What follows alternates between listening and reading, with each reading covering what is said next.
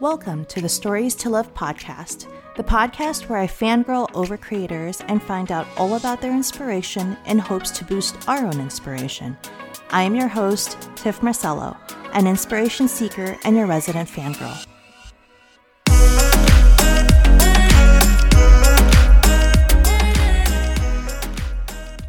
Hi, everyone. It's Tif Marcelo, and this is episode six of the Stories to Love podcast. It is September 30, 2020, and I cannot believe it is the end of the month. I just literally just realized the date. but um, today it is just me. I wanted to kind of spend a little bit of time today and talk about critique partners, which are my inspiration for this week. But let's just check in. Are you all tired this morning? Um, I am. I'm pretty exhausted. It's been a pretty long month with uh, changes and transitions into fall, as well as, of course, virtual schooling. But in addition, last night I did stay up. I, however, did not watch the debate like probably some of you, although I did hear it because my husband was watching it. But did I escape into my book to avoid the debates? Yes, I did. um, I just wanted to be in a better space to be able to watch it with a clear head. The end of the days are usually are uh, the end of the day is usually pretty tiring for me. So I decided to nope out and I'm gonna go ahead and watch it sometime today. But anyway, I don't have any regrets because my focus this last three weeks has really gone to good use because I finished my revisions for the first round um, for Love on the Run, which is my romance that's coming out next year. And I'm actually about 5K into the second round. So, if you listened to last week's podcast, I mentioned that first round revisions of a book is always the hardest for me and it always kicks my butt. So I'm going to put a pin on that for just a second because I want to talk about um, what authors call their drafts.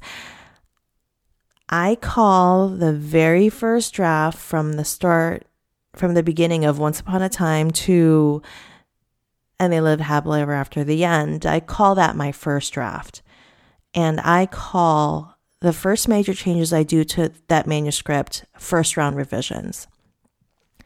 I have learned by talking to a lot of other authors and just by working with them that they call their drafts different names. Some folks call their first drafts their zero drafts, and then they call their first round revisions their first drafts. Or they might call their first round revisions or second drafts, or they might just call their revisions edits. So, it, part of listening to other creators, I've learned just in their process is to really kind of not um, focus on the names more than I do what they're doing in this, I guess, in their process and work. But in the first this these first round revisions, which I started three weeks ago, I started with sixty three thousand words, and in the last three weeks, I dumped about 17,000 words and then gained about 34,000 words that bring me to now 80,000 words on this book. So when I say dumped, I don't really delete all those words. I delete maybe singular sentences that don't mean anything, but if I if I have like even two or three sentences that I don't think belong in the book, I save it in a separate file. Scrivener, which is the word processing document or program that I use, has an ability to create different folders.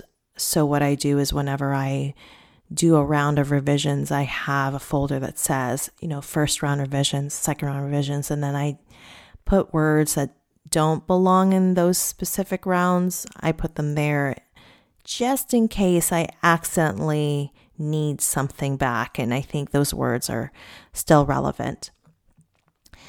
But anyway, yeah, so I added 34,000 words and my hand cramps just thinking about it um, because those were a lot of changes.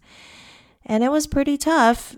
And I lived in that manuscript for a while. In fact, I stopped drafting on my two other smaller, uh, small other projects because I needed to live in Love on the Run. I wanted to kind of dive into it, swim in it, and I didn't want to get out of it until I swam an Olympic length, you know, race.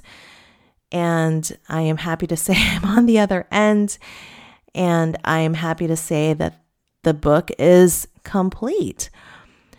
However, which this is what's interesting is that I wrote an entire book or I revised an entire book up to 80,000 words, but my instincts were telling me that something was still off. So this was two, three days ago. I was so proud finishing this revision and making some real great changes, but something was still nagging at me. And I think it was motiv- the motivations or the backstory of one of my characters, which I always find interesting. And I find inst- interesting now that I was able to still completely do this entire book without really nailing that character motivation down. I mean, I had an arc and everything for this character, and obviously I made it to 80,000 words in this manuscript. And part of me is like, isn't that enough? I mean, technically, I could polish this manuscript, make it really shine, and turn it into my editor November.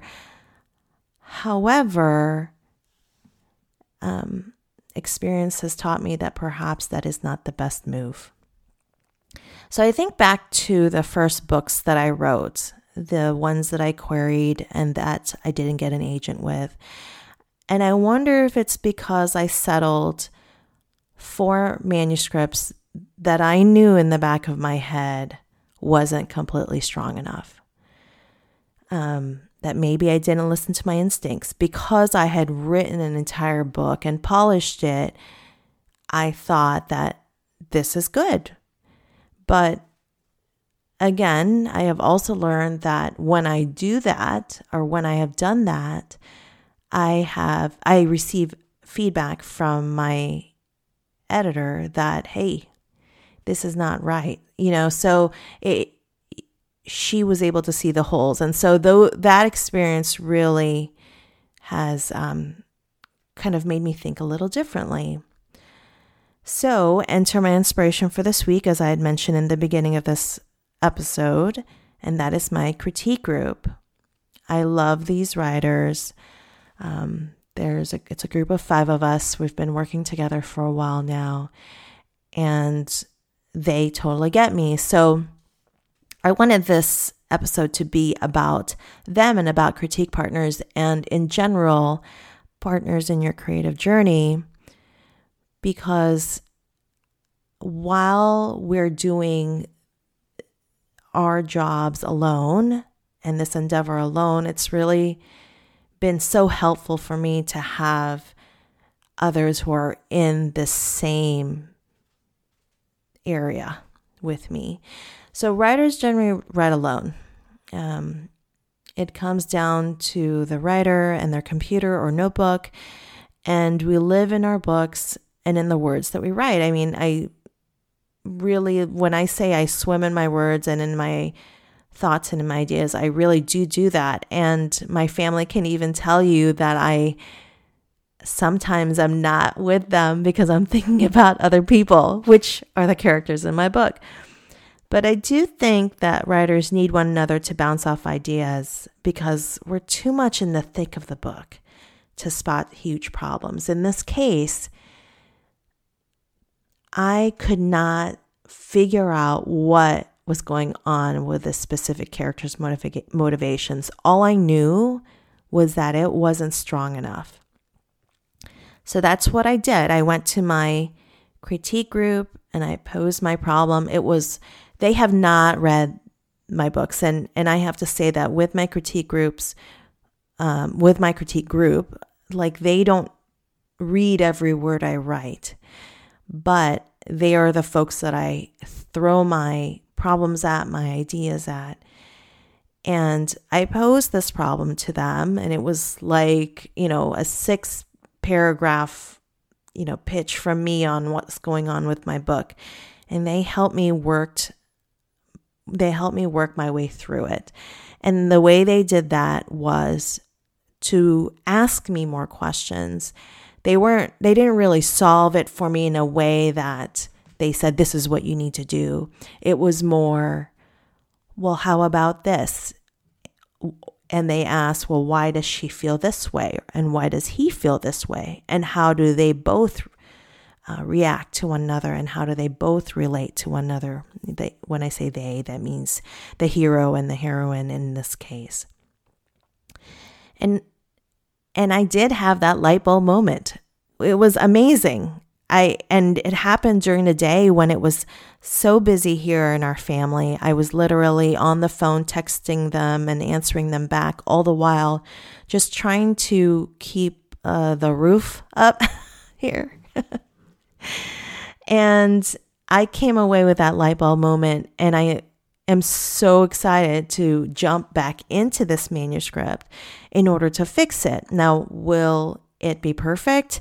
No, because I still have to give this manuscript to my editor and there will be changes. I have gone past that idea that my stuff is really beautiful and wonderful. I have to I have, have already learned to come from a place of okay, I know there will be changes and I need to be open to the suggestions that are given to me. So this kind of brings me to the point that everybody needs a little help sometimes. I am as a Virgo, as a eldest born, as a writer who creates their own worlds, I am a person that sometimes doesn't ask for help. I think it's just because it's of, of the way that I am built and perhaps of the way that I've nurtured this because my work is on my own. But it's so important that even as our world continues to, I feel like it keeps feeling like it's getting smaller because we're still in this bubble six months out from the pandemic, that we, I have to remember that the world is actually really huge. And I have these great people to turn to. And I'm pretty lucky that I can just access them and turn to them and say, hey, I have this issue with this book. But it goes beyond that because this connection kind of transcends my work relationship because these are also the same people that end up hearing what I feel as a human. And to me, part of like part of this podcast is reaching out.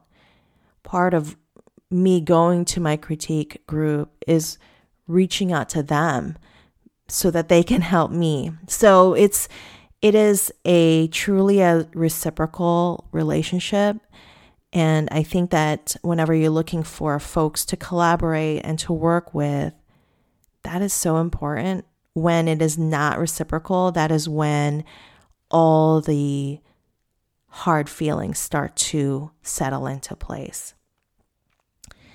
Anyway, what a relief to find some answers about my book. Um, so I'm coming into second round revisions with really a lot of hope because now I kind of know where there there is that um, gap in the motivations. I kind of liken it to so I have been making sourdough bread, and there's a way when you can check if your sourdough bread is strong enough when the gluten has really taken shape, and that is this window pane effect. So you put up this, you lift up your sourdough and you kind of stretch it in front of you, and you see that window pane, and that's what you want. But if your sourdough is not ready, then it becomes a hole so, my hope is that there won't be, even be a window pane, but I guess what I'm saying is right now it's a window pane. I feel like there's a lot of hope in what I can change.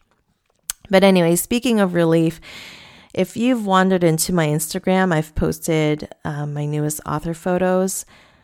I wanted to make sure I got on the podcast and um, send a shout out to the photographer. Her name is Sarah Har- Hargrove of Serendipity Photography, who I hope to have on the podcast. And that's why I wanted to mention her because she has such a great story.